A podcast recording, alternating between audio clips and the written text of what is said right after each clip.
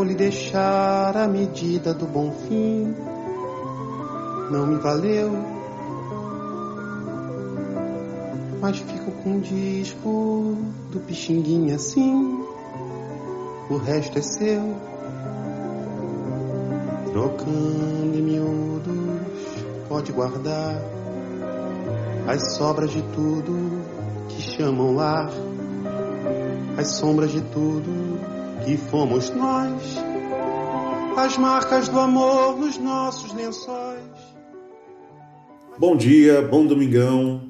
Ricardo Eliezer Neftali Reis Basualto. Nascido na pequena cidade de Parral no dia 12 de julho de 1904, ficou mais conhecido pelo seu pseudônimo Pablo Neruda, adotado ainda na adolescência, inspirado no escritor tcheco Jan Neruda. Filho de um operário e de uma professora, ficou órfão de mãe nos primeiros meses de vida. Quando tinha dois anos, seu pai mudou-se para Temuco, no sul do Chile, onde Neruda passou a infância. Anos mais tarde, seu pai casou-se com Trinidad Cândia Marverde, figura presente em diversos textos do autor com o nome de Mamadre. Iniciou a carreira com a publicação dos primeiros poemas no periódico regional Amanhã.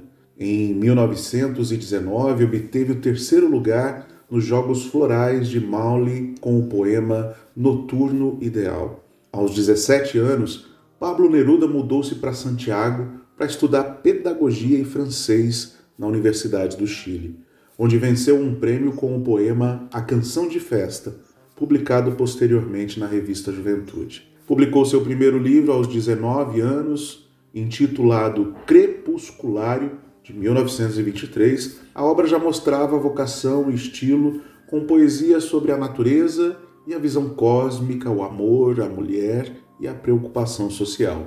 A longa carreira diplomática de Pablo Neruda começou lá em 1927. Ele foi nomeado cônsul-geral do Chile na Birmânia, Espanha e também no México.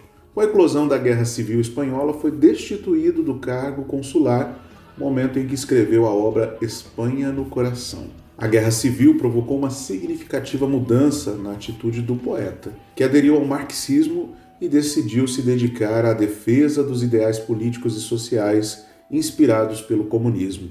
Em 45, ele foi eleito senador pelo Partido Comunista.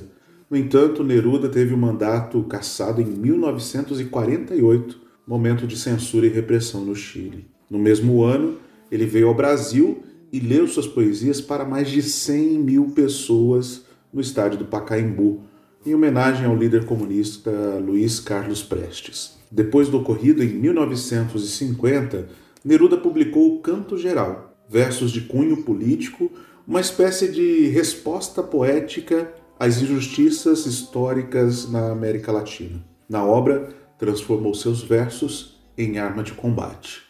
Em 52, ele regressou ao Chile. Durante as eleições presidenciais do país, nos anos 70, Neruda desistiu de sua candidatura para que Salvador Allende vencesse, já que os dois eram marxistas e acreditavam em uma América Latina mais justa, o que poderia ocorrer com o socialismo. Contudo, em 73, o general Augusto Pinochet derrubou o governo de Allende, instalando uma ditadura militar no Chile. Nesse período, a casa de Pablo Neruda foi invadida, saqueada e seus livros incendiados. Existem algumas versões sobre a morte de Pablo Neruda. A oficial é que o estado de saúde do poeta agravou-se após o golpe militar encabeçado por Pinochet, vindo a falecer em 23 de setembro de 73 em decorrência de um câncer na próstata. Porém, pessoas próximas ao escritor chileno acreditam que foi assassinado ainda no hospital. Outras acreditam que Neruda morreu de tristeza após o golpe. Autorretrato é mais um poema em que o escritor se coloca como objeto de autoanálise. Nele, Neruda descreve sua forma física e emocional, revelando paixões. Neruda foi um homem que esteve em contato com diversas culturas, países, conheceu pessoas importantes, construindo assim uma personalidade cheia de ramificações, o que transparece no poema que eu compartilho com vocês hoje.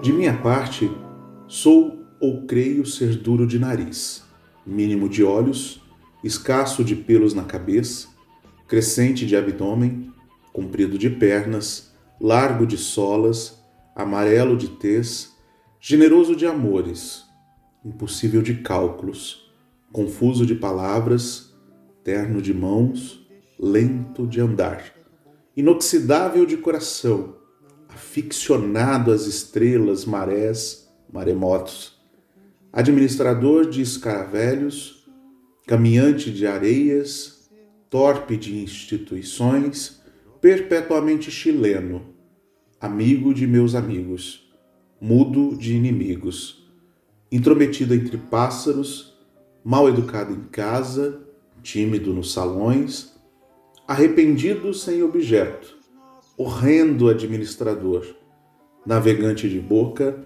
ervateiro da tinta, discreto entre os animais, afortunado nos nuvarrões, investigador em mercados, obscuro nas bibliotecas, melancólico nas cordilheiras, incansável nos bosques, lentíssimo de contestações, ocorrente anos depois, vulgar durante todo o ano, resplandecente com meu caderno, monumental de apetite, tigre para dormir, sossegado na alegria, inspetor do céu noturno, trabalhador invisível, desordenado, persistente, valente por necessidade, covarde sem pecado, sonolento por vocação, amável com mulheres, ativo por padecimento, poeta por maldição e bobo com chapéu de burro. Um bom domingo, uma ótima semana e até a próxima. Eu levo a carteira de identidade, uma saideira muita saudade e a leve impressão de que já vou tarde.